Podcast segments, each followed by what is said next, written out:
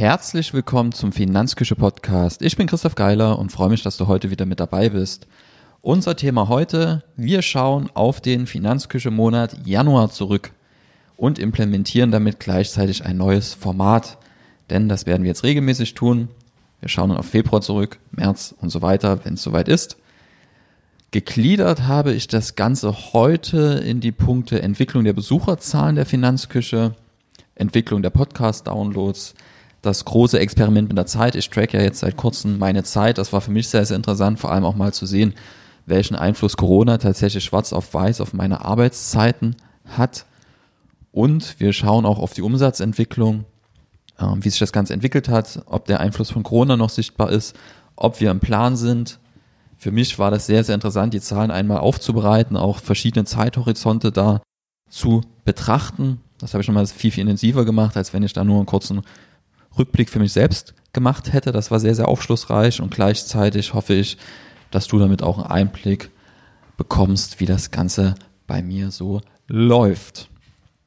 Damit starten wir und zwar mit den Besucherzahlen der Finanzküche. Wir haben ja einiges verändert in letzter Zeit, haben die Website komplett neu gemacht und auch der Podcast erscheint jetzt wieder regelmäßig, wie du gemerkt hast. Letztes Jahr war das ja leider nur sehr, sehr sporadisch der Fall.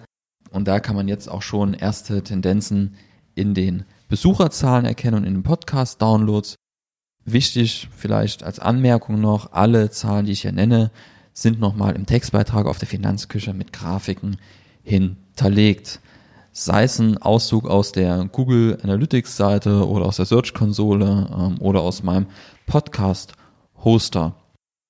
Wenn wir uns einmal die Google Analytics Zahlen anschauen, sehen wir einfach, dass wir dort ja den negativen Trend ähm, der Corona-Zeit stoppen konnten. Da war es ja so, dass mit Auftreten des Coronaviruses, beziehungsweise dass da größere Auswirkungen erkennbar waren und der erste Lockdown kam, hat man ja auch merklich Veränderungen im Suchverhalten der Menschen gemerkt, was sich hier wiederum dann ja in weniger Klickzahlen wiedergespiegelt hat und ja gesunkenem Suchvolumen zu Finanzthemen gerechtfertigt oder nicht, so ist es.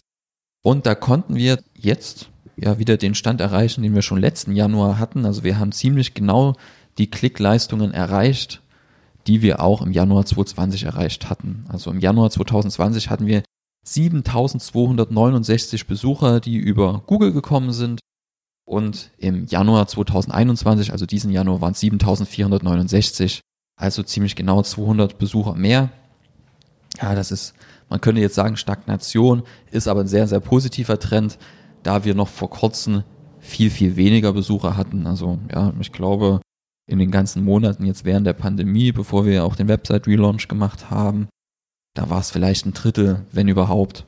Und ich denke, da geht noch einiges, weil wir ja auch noch lange nicht so weit sind, wie wir sein wollten. Die Kategorieseiten sind immer noch nicht fertig. Also da sind wir ja immer noch im Aufbau. Was im Hintergrund nämlich ja, wenig ersichtlich ist für alle, die regelmäßig auf die Seite kommen, ist, dass ich auch im Hintergrund bestehende Beiträge überarbeite, ähm, was natürlich die Seite insgesamt sehr, sehr stark aufwertet, da ich gerade früher noch nicht so ausführlich geschrieben habe, beziehungsweise noch nicht ganz so in die Tiefe gegangen bin. Und da baue ich Beiträge aus, beziehungsweise aktualisiere auch alte Beiträge. Und da merkt man auch sehr, sehr starke Auswirkungen, dass Google das Ganze honoriert. Das heißt am Ende auch immer, klingt immer so ein bisschen platt, man macht das für Google, aber wenn man es für Google macht, Google kennt sehr, sehr genau die Interessen der Nutzer und die Vorlieben der Nutzer. Und am Ende ist es so, wenn man für Google optimiert, optimiert man gleichzeitig auch für den Leser. Deswegen ist es völlig legitim, wenn man so diesen Ansatz fährt, was für Google relevant, weil das ist am Ende auch für den Nutzer, für den Leser und am Ende für dich damit relevant. Also die Google-Suche hat sich sehr, sehr schön entwickelt. Jetzt ist die Google-Suche natürlich nicht alles, sondern es gibt natürlich auch noch Traffic aus anderen Quellen, wenn Menschen regelmäßig einfach auf die Finanzküche kommen, äh, Finanzküche eingeben und dann halt direkt draufgehen, ohne jetzt über Google zu kommen. Und dann gibt's natürlich auch noch Social Media als Quelle oder E-Mail und so weiter und so weiter. Ja, das ist eine lange Liste, über die halt Menschen auf so eine Website kommen können. Und da gibt Google Analytics Aufschluss drüber wo eben wirklich jeder Besucher gezählt wird. Eigentlich, zumindest war es bisher so. Mittlerweile gibt es ja die Vorschrift, das kennst du, wenn du auf eine Seite gehst, da kommt so eine Cookie-Meldung und da kannst du an- und abwählen, was denn nun getrackt werden soll oder darf ähm, von dem Webseitenbetreiber oder von den Tools, die da im Hintergrund installiert sind. Und da ist es so, dass ich, ich leite das jetzt einfach aus meinem Cookie-Tool ab, dass ich ungefähr 30 Prozent austragen, was dieses Tracking von Google angeht, beziehungsweise von Google Analytics. Wenn du dich austrägst, dann tauchst du natürlich nicht mehr in der Analytics-Software auf und wirst nicht gezählt. Das heißt, die Zahlen, die ich heute habe, sind nur begrenzt vergleichbar mit den Zahlen von früher, wo ich dieses Cookie-Tool noch nicht nutzen musste und wo ich es noch nicht genutzt habe. Und wenn man sich das anschaut, hatte ich einfach jetzt diesen Januar, also Januar 2021, hat das Analytics-Tool hier 12.052 Seitenaufrufe gezählt in einem Monat. Und im Januar zuvor waren es noch 13.319 Aufrufe. Ich habe also mehr Aufrufe im Jahr 2020 als 2021.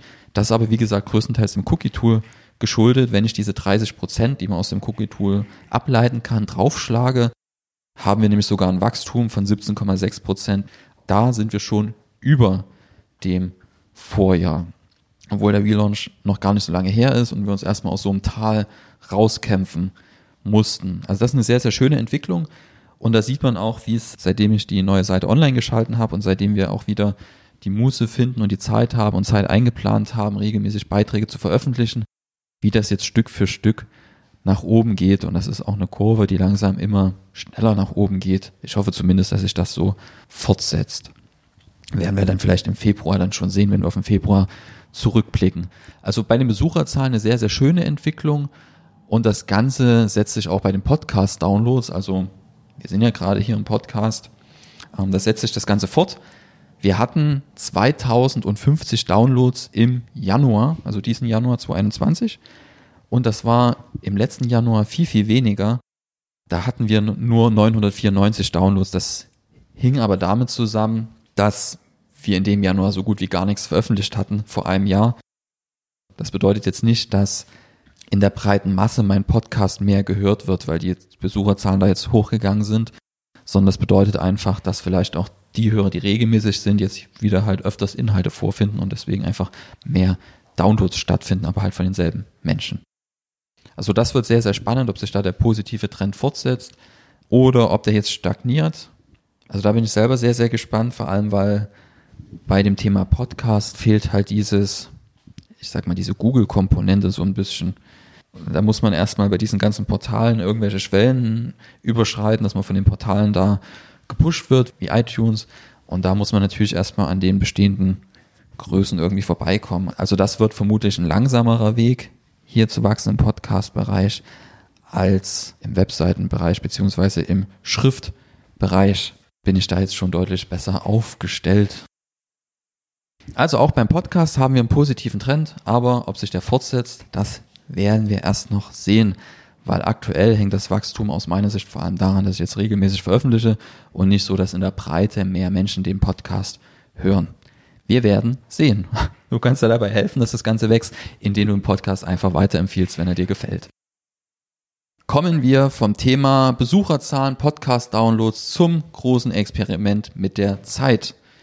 Ich tracke meine Zeit seit kurzem.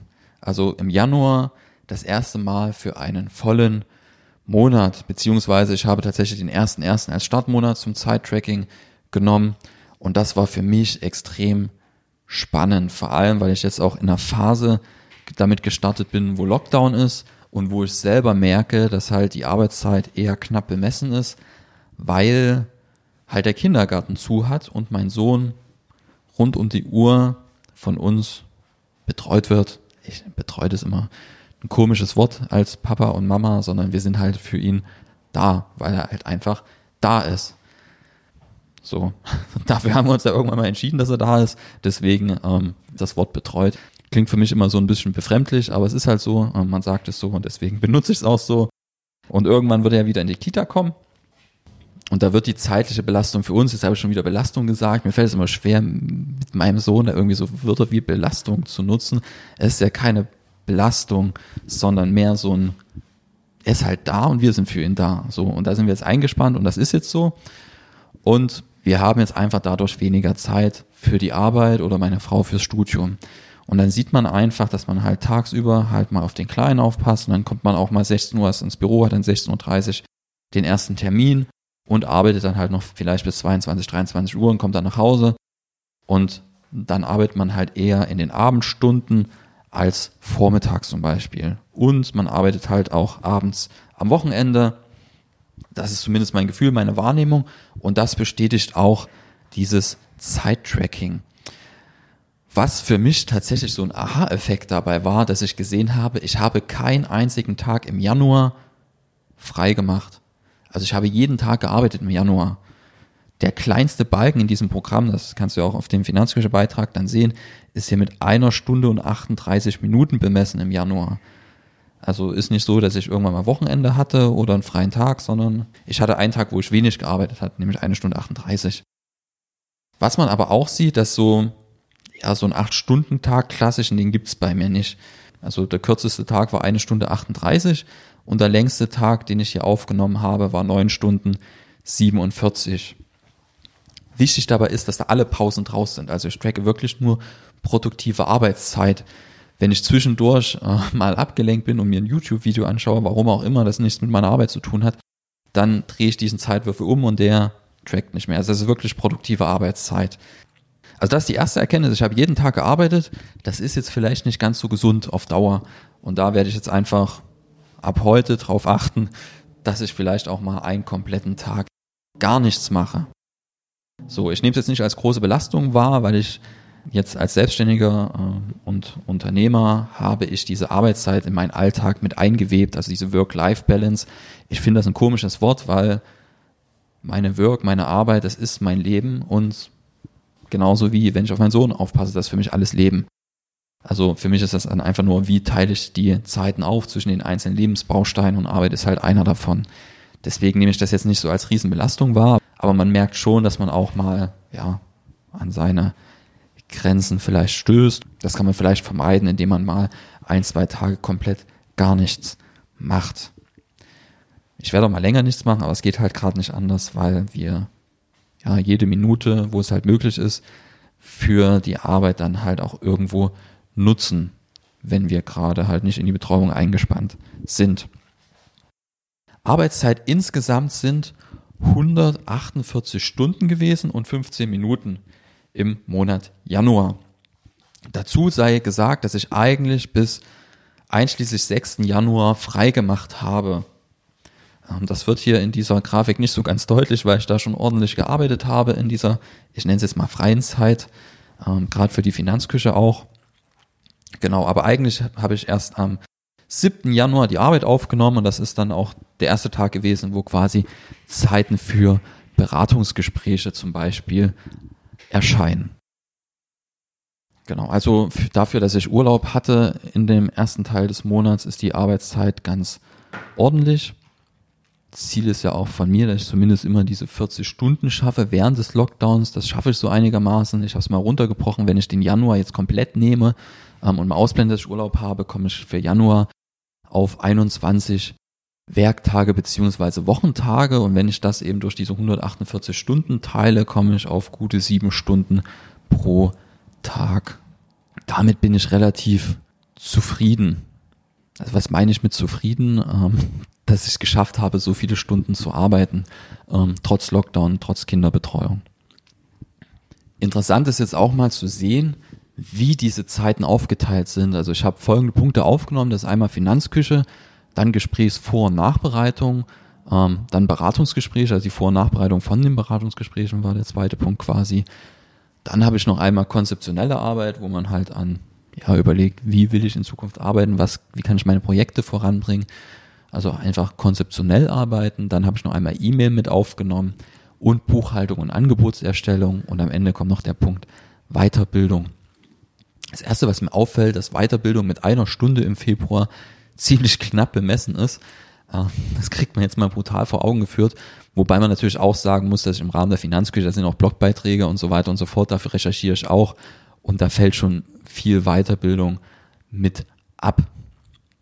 Also wirklich Bücher lesen fällt bei mir unter Weiterbildung, wobei ich das nicht ganz konsequent getrackt habe. Also da kommen schon ein paar Stunden Bücherlesen noch dazu, ähm, aber nicht so viel, wie es eigentlich oder wie ich es gerne hätte. In die Finanzküche habe ich 56 Stunden eingebracht im Januar von den 148 Stunden. Also ein gutes Drittel meiner Arbeitszeit habe ich mit der Finanzküche direkt verbracht. Das Beratungsgespräche sind dann schon weniger gewesen. Ähm, das habe ich sehr, sehr genau getrackt ähm, mit 32 Stunden 19 Minuten.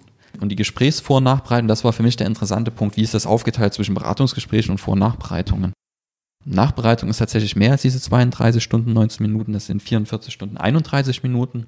Das hängt aber daran, dass im Januar auch so Sondereffekte kommen, zum Beispiel, dass ich die Jahresreportings für die Depots fertig mache und da ist auch einiges an Zeit reingeflossen. Also wenn man das rausrechnet und noch so ein paar andere Sondereffekte, dann dürfte ich mit Vor- und Nachbereitung und Beratungsgesprächen ungefähr pari sein. Das bedeutet, dass ich für eine Stunde Gespräch, eine Stunde Vor- und Nachbereitung hatte im Schnitt. Das ist tatsächlich überraschend positiv. Ich dachte es, dass die Vor- und Nachbereitung noch ein kleines Ticken stärker ins Gewicht fällt. Aber das ist so eins zu eins ist die Aufteilung. Das ist für mich schon sehr, sehr positiv zu sehen. Ähm, Ziel ist natürlich, dass man so viel Zeit wie möglich für die Beratungsgespräche hat und eben nicht so viel mit Vor- und Nachbereitung zu tun hat.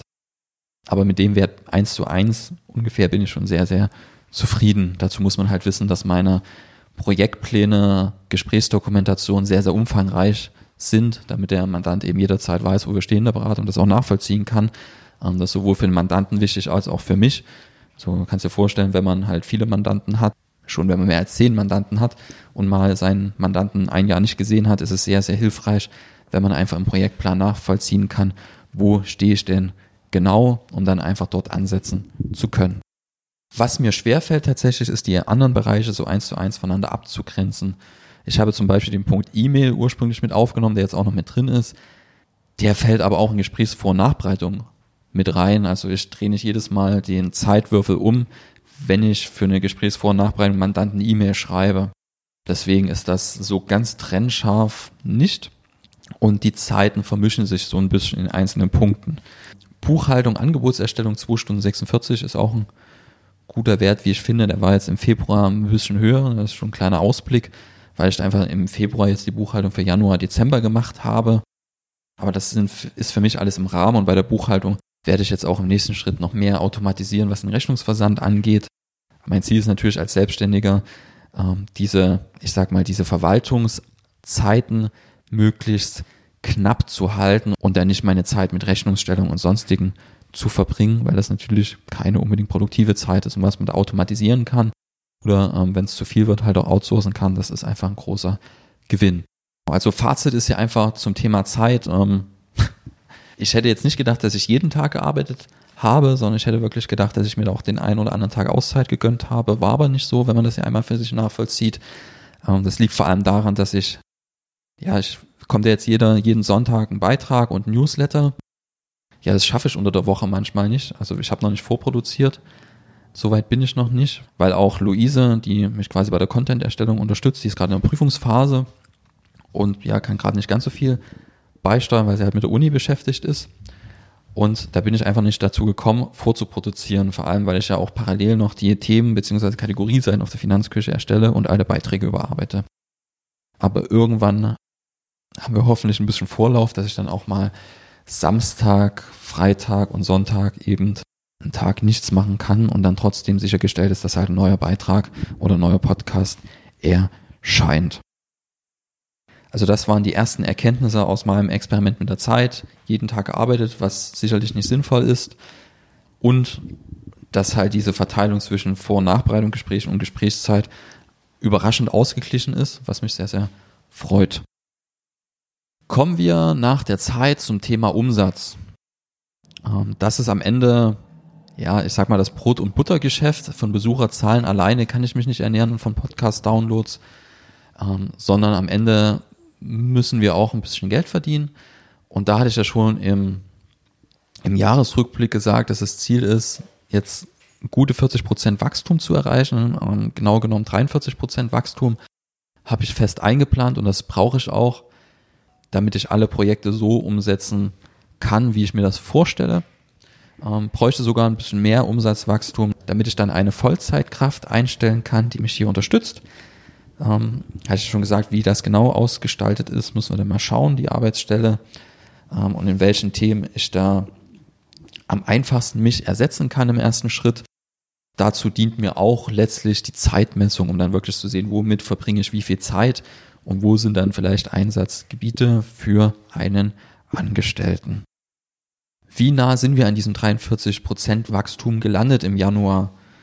Wir haben eine Steigerung um 22,68% erreicht im Januar 2021 ähm, zum Vergleich Januar 2020, was sehr, sehr schön ist, aber halt noch unter den 43 Prozent, die ich mir vorgestellt habe. Wichtig dazu ist ja auch nochmal zu sagen, dass wir letztes Jahr einen Umsatzrückgang hatten. Also 43 Prozent Wachstum klingt jetzt viel, aber wenn man weiß, dass ich halt einen kleinen Rückgang hatte im letzten Jahr, dann sind die 43 Prozent gar nicht mehr so ambitioniert, weil es ja erstmal darum geht, das Niveau von 2019 wieder zu erreichen und das dann ein bisschen auszubauen. Die Steigerung von 22,68 Prozent ist trotzdem okay, weil die Auswirkungen von Corona erst in den nächsten Monaten beziehungsweise in den Monaten nach Januar 20 sichtbar wurden. Ähm, ich habe zum Beispiel im März 2020 noch gute Umsätze gemacht und dann sind die runtergegangen und langsam, kann man schon fast sagen, eingebrochen. Und das denke ich wird dieses Jahr nicht passieren, so dass ich in den Monaten ab März dann noch ein deutlicheres Plus verzeichnen sollte, als es jetzt der Fall ist. Also mein Fazit zum Ziel, diese 43% Wachstum zu erreichen, und es ist machbar, aber man sieht auch noch, dass Corona immer noch einen großen Einfluss hat. Es nämlich, wenn ich mir jetzt nur die Neuanfragen anschaue, also Menschen, die auf mich zukommen und sagen, äh, wir hätten gerne zu dem oder dem Anliegen eine Beratung, da liegen die Neuanfragen immer noch unter dem Vorjahresniveau.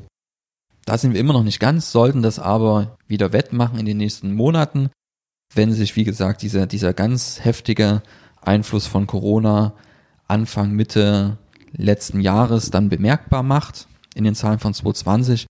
Und jetzt merkt man, dass sich diese, der größte Schock in der Wirtschaft so ein bisschen gelöst hat und bei den Menschen und auch eine Finanzberatung jetzt zum Beispiel wieder mehr nachgefragt wird. Noch nicht auf dem Niveau von vor Corona, aber wir nähern uns dem vielleicht langsam an. Kann aber auch daran liegen, dass ich halt viel, viel dafür mache, dass ich halt gesehen werde mit dem, was ich tue. Wenn ich das nicht getan hätte, sehe es jetzt vielleicht deutlich, ja, ich sage jetzt mal trister aus. Ich will jetzt hier keine, keine dunklen Bilder malen. Ich bin sehr, sehr zufrieden, wie es läuft. Aber das ist auch ein bisschen darauf zurückzuführen, dass ich eben viel, viel dafür getan habe. Und es gibt sicherlich den einen oder anderen Kollegen, der vielleicht ein bisschen mehr schwimmen muss zur Zeit, als ich das tue. Gibt aber auch, wie gesagt, Kollegen, die da vielleicht noch ein ganzes Stück besser durchkommen als ich. Und wir dürfen ja insgesamt auch noch gespannt sein, was das hier alles langfristig für Auswirkungen hat. Das ist ja ein Riesenexperiment am Ende mit den Lockdowns und da wird man sehen, was es langfristig für Auswirkungen hat auf die Wirtschaft, ähm, auf die Situation der Privathaushalte dann letztlich auch. Also da blicke ich ziemlich gespannt drauf. Interessiert ja am Ende auch die Aktienkurse, die im Januar wieder überraschend robust waren. Beziehungsweise was heißt überraschend, da Vorhersagen zu treffen, ist ja sowieso nahezu unmöglich. Also die Depots entwickeln sich sehr, sehr schön, haben sich auch im Januar sehr, sehr schön entwickelt, was natürlich schön für meine Mandanten ist. Da freue ich mich immer besonders, gerade für die Mandanten, die sich vielleicht ein bisschen schwerer getan haben mit den Rückgängen während Corona, die sind halt relativ zügig dafür belohnt worden, die Nerven zu behalten und auch den Mut zu bewahren und vielleicht sogar den Mut zu haben, auch nachzuinvestieren. Dass es sich so schnell erholt hat, freut mich natürlich für die Mandanten ganz besonders. Also das war der Finanzküche Januar 2021. Kommen wir zum Fazit. Wir haben hier einen positiven Trend. Ich hoffe, der setzt sich fort. Für das Podcast Wachstum kannst du was ganz konkret tun. Den Podcast bewerten, weiterempfehlen, wenn er dir einen Mehrwert bringt. Ansonsten sehen wir uns beim nächsten Mal. Bis dahin.